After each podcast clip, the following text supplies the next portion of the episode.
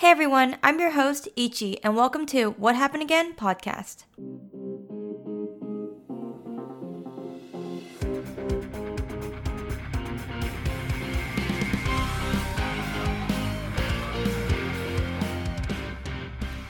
Welcome back, everybody. Today we're continuing on with our Oscar series, and today's episode will be on Once Upon a Time in Hollywood. As always, I'll be giving a summary of the movie as well as my thoughts and review afterwards. And so if you've already seen the movie and you don't want to sit through the summary, down below in my description, I'll have a timestamp that you can skip to so that you can go straight to the review. And as a fair warning, the summary and the review will have spoilers, and so if you haven't seen the movie, I suggest stopping the podcast now, go back and watch the film, and then come back to listen to my review. And so with that, let's begin. Once Upon a Time in Hollywood follows the story of Rick Dalton, a famous actor who rose to fame doing Western movies. It also follows the story of Cliff Booth, his stunt double, and so the two of them have been working together for years and they are best friends. The movie starts out with Rick having a meeting with a man named Schwartz, who tells him that he believes that Rick is a declining actor. Rick had his shining moment on his hit TV show Bounty Law, and he also had a lot of hit films, but recently, all the roles that he has been given are, you know, one episode villain roles from other TV shows where he gets his ass kicked by the hero, and so Schwartz tells him, you know, if the audience sees you get your ass kicked more than they see you kicking ass, then you're going to keep declining and it'll be over for you. He then offers to reach out to his friends that do Italian westerns to get him starring roles, but Rick believes that they're beneath him, calling them spaghetti westerns. And so Cliff has been waiting for him the whole time at this restaurant since Rick lost his license and cannot drive, and drives him home as Rick cries about his failing career. As they approach his house, they see a car pull into the driveway next to them, and it's their neighbors, Sharon Tate and Roman Polanski. Sharon is an actress, and Roman is a very prominent director, and so as they're driving off to their house, Rick Dalton is filled with hope that he could be friends with them and potentially star in one of his movies. And so after Cliff drops Rick off at his house, we get a glimpse of the lives of each of the characters we just met. And so Rick spends his night getting drunk and rehearsing lines by his pool. Cliff drives home and we see that he lives in a trailer. He has a pit bull named Brandy and he's beginning to feed her. And he's also cooking himself something that looks like mac and cheese, like easy mac and cheese, honestly. And we just see that he doesn't have as much money as his friend Rick. And so there's like a stark contrast between, you know, the messy life that Cliff lives and then the luxurious life that Rick lives.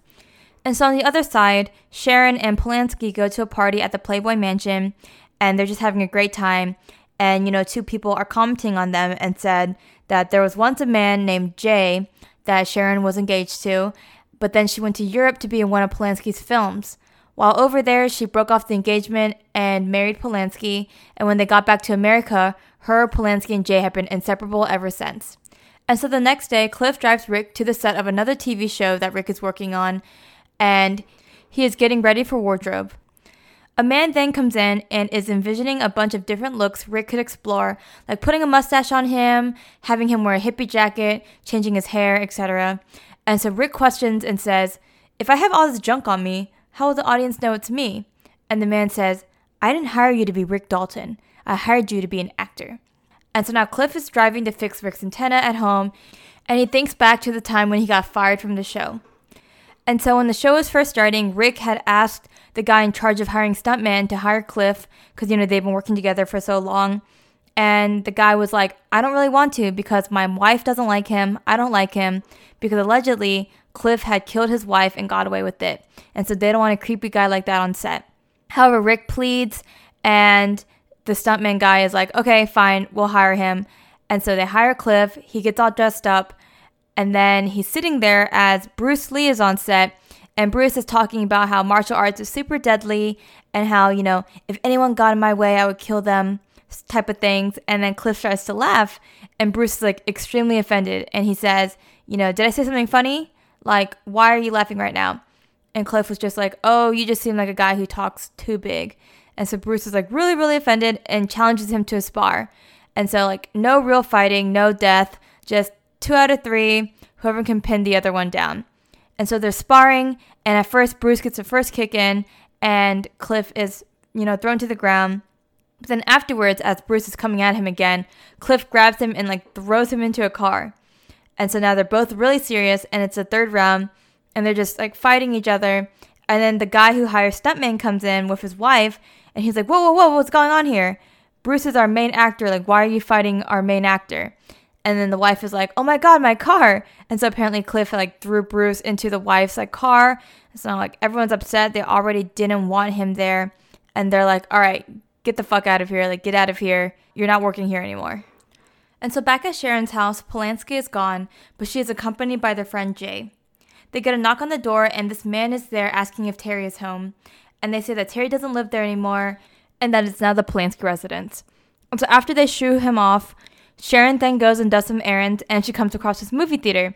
And so there's movie posters of her movie that's currently playing. And so she's super excited to see her name on these like movie posters. And she goes up to the ticket counter and she asks for a ticket. And it's really funny because at first they try to charge her and she's like, um, what if I'm like in the movie? And there's like a whole scene where they're like, are you in the movie? So obviously they don't like recognize her, but she finally convinces them that she's in the movie. And so they let her in for free. And so she's in there, and it's really cute because she's really happy and excited about the audience's reactions to her performance. And so, you know, she'll say like a funny line in the movie, and the audience will laugh, and you can just see her looking around like, ooh, I got them. And so we're back on set, and Rick is filming his scenes, and he's doing a great job as he plays the villain. And it's really cool because we see it as it would be shown on television. And so we're like not watching Rick act on set, but we're watching his character act as if we were watching the TV show itself. But then we get brought back into reality that he is working on set because he starts to forget his lines and has to ask for them. And it's the same lines that he was practicing the night before, you know, by his pool. But for some reason, he just can't remember them. And so there's a point where he can't say the line and he stands up and requests to start the scene over. And like everyone's screaming at him to sit down and try again. He's like, I can't, I can't. And they're like, just say the line, just say the line. And so, you know, they redo that scene and he's just like really embarrassed because he can't remember the line. And so he goes back to his trailer and is so mad at himself for forgetting the lines. He's supposed to be Rick Dalton, hotshot actor, and he can't even remember his lines in front of the actors that were so excited to act with him. He's like screaming at himself and his bad choices. And there's a line where he's like thinking back to the night before when he was practicing and how he's like an alcoholic and you know he says like I could have had two whiskey sours, but I had fucking eight whiskey sours, eight of them. And he says things like if you don't get your lines right, I'm going to blow your fucking brains out. Like he was really, really upset during the scene. And so, you know, he just keeps talking about how he's going to keep going down as an actor if he can't get his shit together. Later on, however, he goes back on set and is shooting another scene, and this time there are no interruptions, no forgotten lines, everything is like done flawlessly. He was acting with this one little girl, and after the scene was done, she, you know, leans over and whispers in his ear that that was like the best acting that she had ever seen. And then the director comes over to him and said that his improv lines were just genius. And, you know, his idea to do certain actions were also genius. Like, he has the girl in his lap because he's a villain and he, like, throws her down and pretends to, like, almost shoot her. And it was all improv. And so the director was like, that was absolutely genius. And, you know, he says, do we need to go again? And the director's like, nope, we don't have to because that was just perfect. And so when the director leaves, you can just see it on Rick's face. Like, he is so happy. He is so proud. Like, he redeemed himself from his earlier mishaps. And it's just a really good moment for him. And so then while all of this is happening, Cliff is driving around and he comes across a hippie girl. And so throughout the other scenes, as Cliff is either driving Rick home or, you know, driving to Rick's house to fix his antenna, we see the same girl and her hippie friends either stealing food from dumpsters or asking for rides. And both times Cliff was interested, but then ignored them. But this time he pulls over to talk to the girl. She then asks for a ride to Spahn Ranch, where her and her friends live. And so Spahn Ranch is special because it also happened to be the place where Cliff and Rick used to shoot Bounty Law, so he agrees to take her and to see this place again. They get to the ranch and there a young women everywhere in all different buildings. And so the girl who rode with Cliff, whose name is Pussycat, calls people over to meet him. One runs out to grab a man named Tex because Tex is like one of the guardians and has to approve of this man.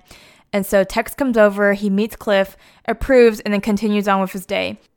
And so all the other girls are slowly easing up to him since Tex approved. But then he asks them to see the owner of the ranch, George Spahn. They say that he can't see him because he's napping, but Cliff really wants to check on him because he wants to make sure that the hippie girls aren't taking advantage of him. He insists on going into the house and forces his way to see George. He realizes that George is blind and doesn't even remember who he is. Cliff then asks if he's being taken advantage of, and George gets extremely offended and tells him that the girls love him and that he's fine. Cliff doesn't believe him but walks away anyways and walks into a really hostile scene because apparently barging his way into meeting George was not taken lightly by the girls and now it's like really tense. And so he realizes that his tire got cut on his car and he finds the man that did it and like beats him up and tells him to fix it. And so then like one of the girls runs to get Tex, but as Tex appears to handle the situation, Cliff is already gone. And so Cliff goes to pick up Rick from the set, and the two of them watch an episode of FBI that Rick is on while they're just like hanging out. And so somewhere else, Schwartz, the man who wanted Rick to star in like the Italian westerns, is also watching the same episode and is so impressed that he calls up the people in Italy to consider Rick. And so then on screen it says six months later. And so we know that six months has passed, and we learn that Rick took up the offers to do the movies in Italy. And so while he was there, he was famous again, starring in several movies, and he actually ended up marrying an Italian wife. And it's said that Cliff was with him the entire time. However, as they prepare to return home to the United States, Rick speaks to Cliff and says that because he has a new wife, he cannot afford to pay Cliff for his services anymore, and that this will be the end of their partnership together. They decide that when they go back home, they will have one last night of partying together to end their time together. And so on their final day together, we follow both parties Sharon Tate and her three friends, since Polanski is off in Europe doing another movie, and Rick and Cliff. Both parties have normal routines where Sharon has guests over, you know, Cliff picks up his pit bull, and Rick settles back into his house with his wife. That night, both parties eat out at separate restaurants and then they go back to their respective houses to do whatever they had to do. And so Sharon is entertaining her guests, and then Rick and Cliff are getting drunk just as they planned. And so then Cliff takes his dog out for a walk, and Rick begins to make frozen margaritas. That's when a car pulls up, and it's like one of those really old ones, and so the engine is really loud. And inside the car is a man and three girls. And so this really upsets Rick, and he goes out and yells at them to leave since it's a private road and they don't belong there. He's like screaming at them, hitting their car, telling them to get out. He's like, Get the fuck out of here! Like, just get out! Get out! And the guy in the car who's driving is like, Alright, man, like, sorry. We just got lost. We're trying to turn around. Like, just calm down, chill out. Like, we're leaving. We're leaving. But then you see, you know, as they're like driving away, you can see it in their eyes that like they're like staring at him with like all this anger. And so they're at the foot of the driveway and are discussing their plans. And apparently, their boss, Charlie, said for them to, and I quote, go to Terry's old house and kill everyone inside. We realize that this man is Tex and the three women are from Spahn Ranch. One of them then says that she recognized the man that yelled at them, and they figure out that that was Rick Dalton, the guy from Bounty Law.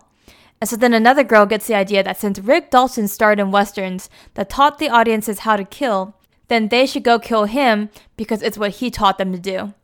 And so they like that idea so much that instead of going to Terry's old house where Sharon lives, they go to Rick's house instead. By then, Cliff had returned from walking his dog and is inside as Rick is outside by the pool again. Out of nowhere, Tex and two girls entered the house. Only two girls were there because the third abandoned them and took the car to run away. Cliff is staring at them and realizes that they're the people that he met at Spahn Ranch and then clicks his tongue for his pit bull to run and viciously attack Tex. He then fights with the other two girls, and this is like a very, very gory scene. After the pit bull has killed Tex, he then attacks one of the other girls, and Cliff gets stabbed in the process. After the girl is killed, the other girl is severely injured and runs outside to the pool where she encounters Rick. Rick then is like really startled and goes to grab a weapon, and he grabs a flamethrower that he received as a prop for one of his shows and burns the last girl in the pool. The police and ambulance come and take Cliff away to the hospital. And as Rick is walking back up his driveway, he sees Jay, one of Sharon's friends that was there that night. Him and Rick begin talking about the incident, and then Sharon calls and asks where Jay is, and Jay just says that he's here talking to Rick Dalton, and that really interests Sharon. And so she invites him inside, where he accepts, and he finally gets to meet her, which is what he wanted from the very beginning. And so that is the end of Once Upon a Time in Hollywood. And so now let's get into my thoughts and review. And to start out, I want to go into my segment where it's just overall thoughts.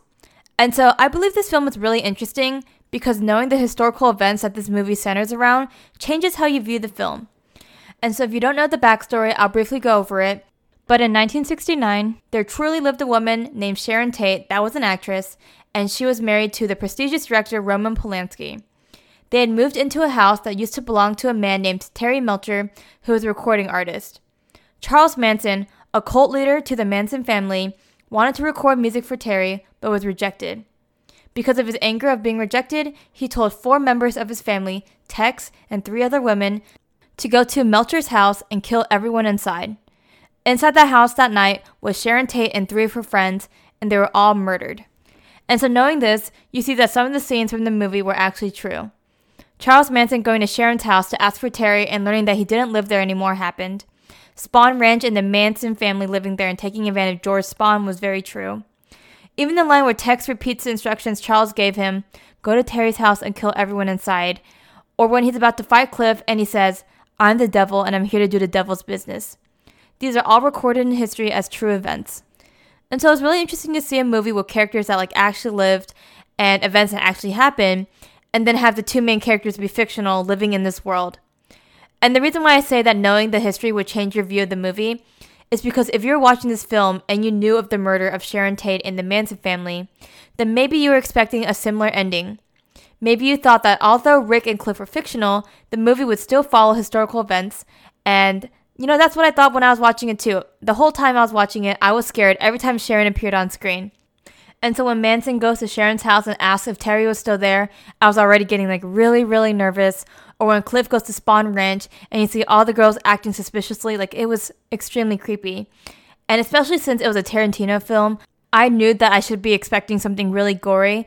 And, you know, nothing would be more terrifying than reliving such a horrific event.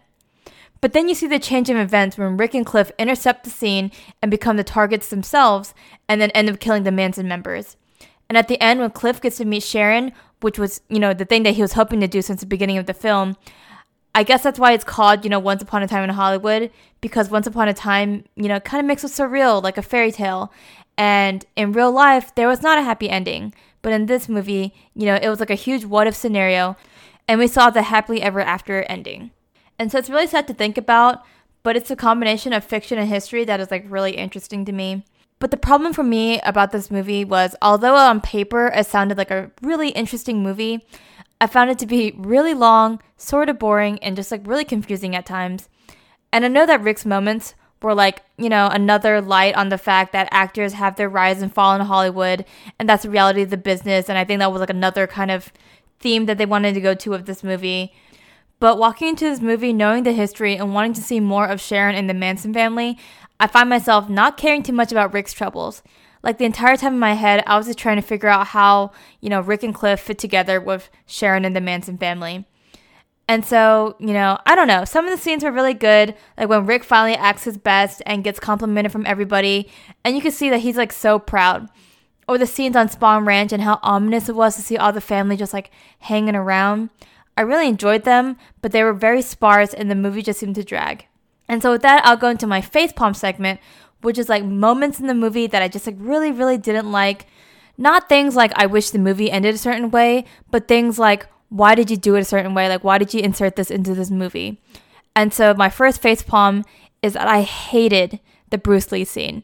I just like wasn't sure what they were trying to accomplish with that. And like were they trying to make him look bad? I I don't know.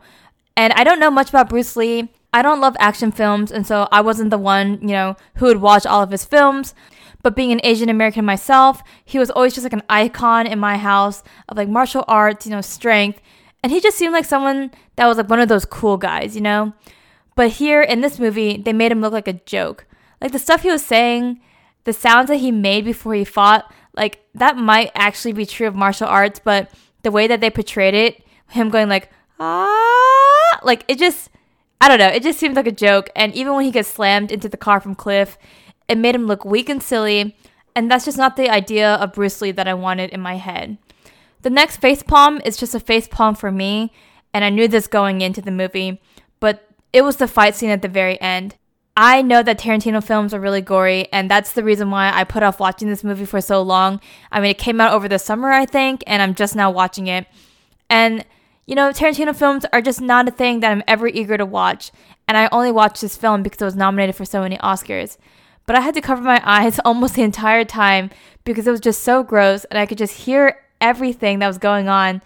And like, it's not a bad thing on the film. Like, he's obviously a very successful director for a reason. People like watching this stuff. But for me personally, I just really, really hated it. And then my last face palm was the little girl that was on set with Rick. Like, I wasn't sure what they were aiming for with her. Like, was she supposed to be a know it all eight year old with a really uptight personality? Because I think that's what they wanted, but it just like really wasn't working for me. And I know they wanted to show like a young talent that was ambitious and hungry to work, in contrast to like Rick, who was like on the decline. And he even mentions a line that says like, "Oh, just you wait 15 years" to her when she talks about being successful when young or something. Um, but her character seemed forced and not very funny. And it was just a scene that, in my opinion, could have been taken out of the movie and it would have made the movie a lot shorter. And so now we're going to go into my segment called Obsessed because, you know, although I didn't love this film, there were still some things that I really, really did like. And so I loved Cliff and Rick's relationship. I thought that was adorable. They were such buds, and it was like really cute watching them interact. Like how Rick was nervous, and Cliff would be like, You're Rick fucking Dalton. Don't you forget that. Or when Cliff is being sent to the hospital for the stab wound, and Rick follows, and Cliff's like, Don't wait up in a waiting room all night. Just come tomorrow with some breakfast. And Rick says, You know, Cliff, you're a great friend. Or when Cliff picks Rick up, and Rick says, Are we going to watch the episode of FBI tonight? And Cliff says, well, that's what I assumed. I already have the beer and that we could order a pizza. Like, I thought that was absolutely adorable. And I already mentioned this scene before, but the scene when Rick acts really well and gets praised, and you can just see it on his face how happy he is because he just melted down in his trailer for forgetting his lines, and now his hard work is being recognized. I just put that scene in the obsessed segment because Leo's performance is like really good, and I could just like really feel, you know, the pride that he was feeling at that moment. And so my last scene for Obsessed is when Sharon goes to the movies to watch herself. And I just thought it was a really nice scene. Like hearing the audience laugh when they're supposed to, and then, you know, seeing her look around and be happy and proud of the work that she did. And, you know, the scene in the movie that she's watching, she's like fighting this other woman. And then her, as she's watching it, thinks back to the time that she was doing all the training. And she's like mimicking her movements in her seat as the scene is playing. And I don't know, she didn't stand up and be like, hey, I'm in this movie, look at me, I'm Sharon Tate. She just discreetly sits down and is like genuinely enjoying the experience that's happening around her. And so now we're going into our segment called Quote of the Movie. And my favorite quote of the movie is during the scene when Rick Dalton is having his huge breakdown in his trailer. You know, he's saying, like, the eight whiskey sours, I could have only had two whiskey sours, and all of that. And he's talking about how embarrassed he is to forget his lines in front of everybody. And then he says, I practiced them and now I don't look like I goddamn practiced them. And like you could just really feel it because he's right. He wasn't up partying all night. Like sure he drank while he was rehearsing his lines, but we saw him by himself at his pool rehearsing those same lines that he forgot and like I'm pretty sure everyone can relate to this where you practice something for a really long time, you work hard at something and it just doesn't pan out the way you wanted it to pan out and it just seems like you didn't practice or try at all when actually you did a lot. And you know that Rick Dalton is trying his hardest to still stay relevant. He loves his job. He still wants to do this and he's worried about being a declining actor. And so all of this is like really scaring him. And so now he's just really really upset that something he did work hard on, he doesn't even get to show that he worked hard on it. And so the last segment of this episode would be called ranking. And I do not give movies a numerical ranking. I put them into buckets instead because it's less tricky. And so my buckets are love, great, good, like, all right, apathetic, and bad. And so I would put this movie in my all right category. There are some scenes that I liked, and you know, it's cool to see the history and fiction come together. And again, you know, talking about the film and seeing the idea of the film on paper is actually really cool. And so, you know, the scene when Sharon is sitting at the movie theater watching herself, Sharon's played by Margot Robbie, but I think the actress in the movie that Sharon is watching isn't Margot Robbie, but it's like the actual Sharon Tate. And I just think that's like a super cool thing to do, just putting like actual elements of history into this movie. But again, just watching it, it was so long you know, I would never ever be able to keep my eyes open for that fight scene. So there's no point in even like watching this movie just to skip the, you know, climax of it. And so if someone wanted to like watch this film, I would probably argue for another one. And I don't think I would ever like deliberately rewatch this movie on my own time. And so because of that, I would just put it in my all right category because it wasn't the worst thing, but I probably won't watch it again. And so that's it for Once Upon a Time in Hollywood. The next episode will be continuing on with the Oscar series, and luckily, Oscar nominations came out this past Monday, and so now I know exactly what movies I need to watch to continue out the Oscar series, and we're going to be covering all the Best Picture nominees. And so I went back to the movies I've already covered to see which ones I can cross off the list, and luckily, we've already done Marriage Story, Little Women, and now Once Upon a Time in Hollywood. We already have three under our belt now, and so we can continue on with the rest of the Best Picture nominees.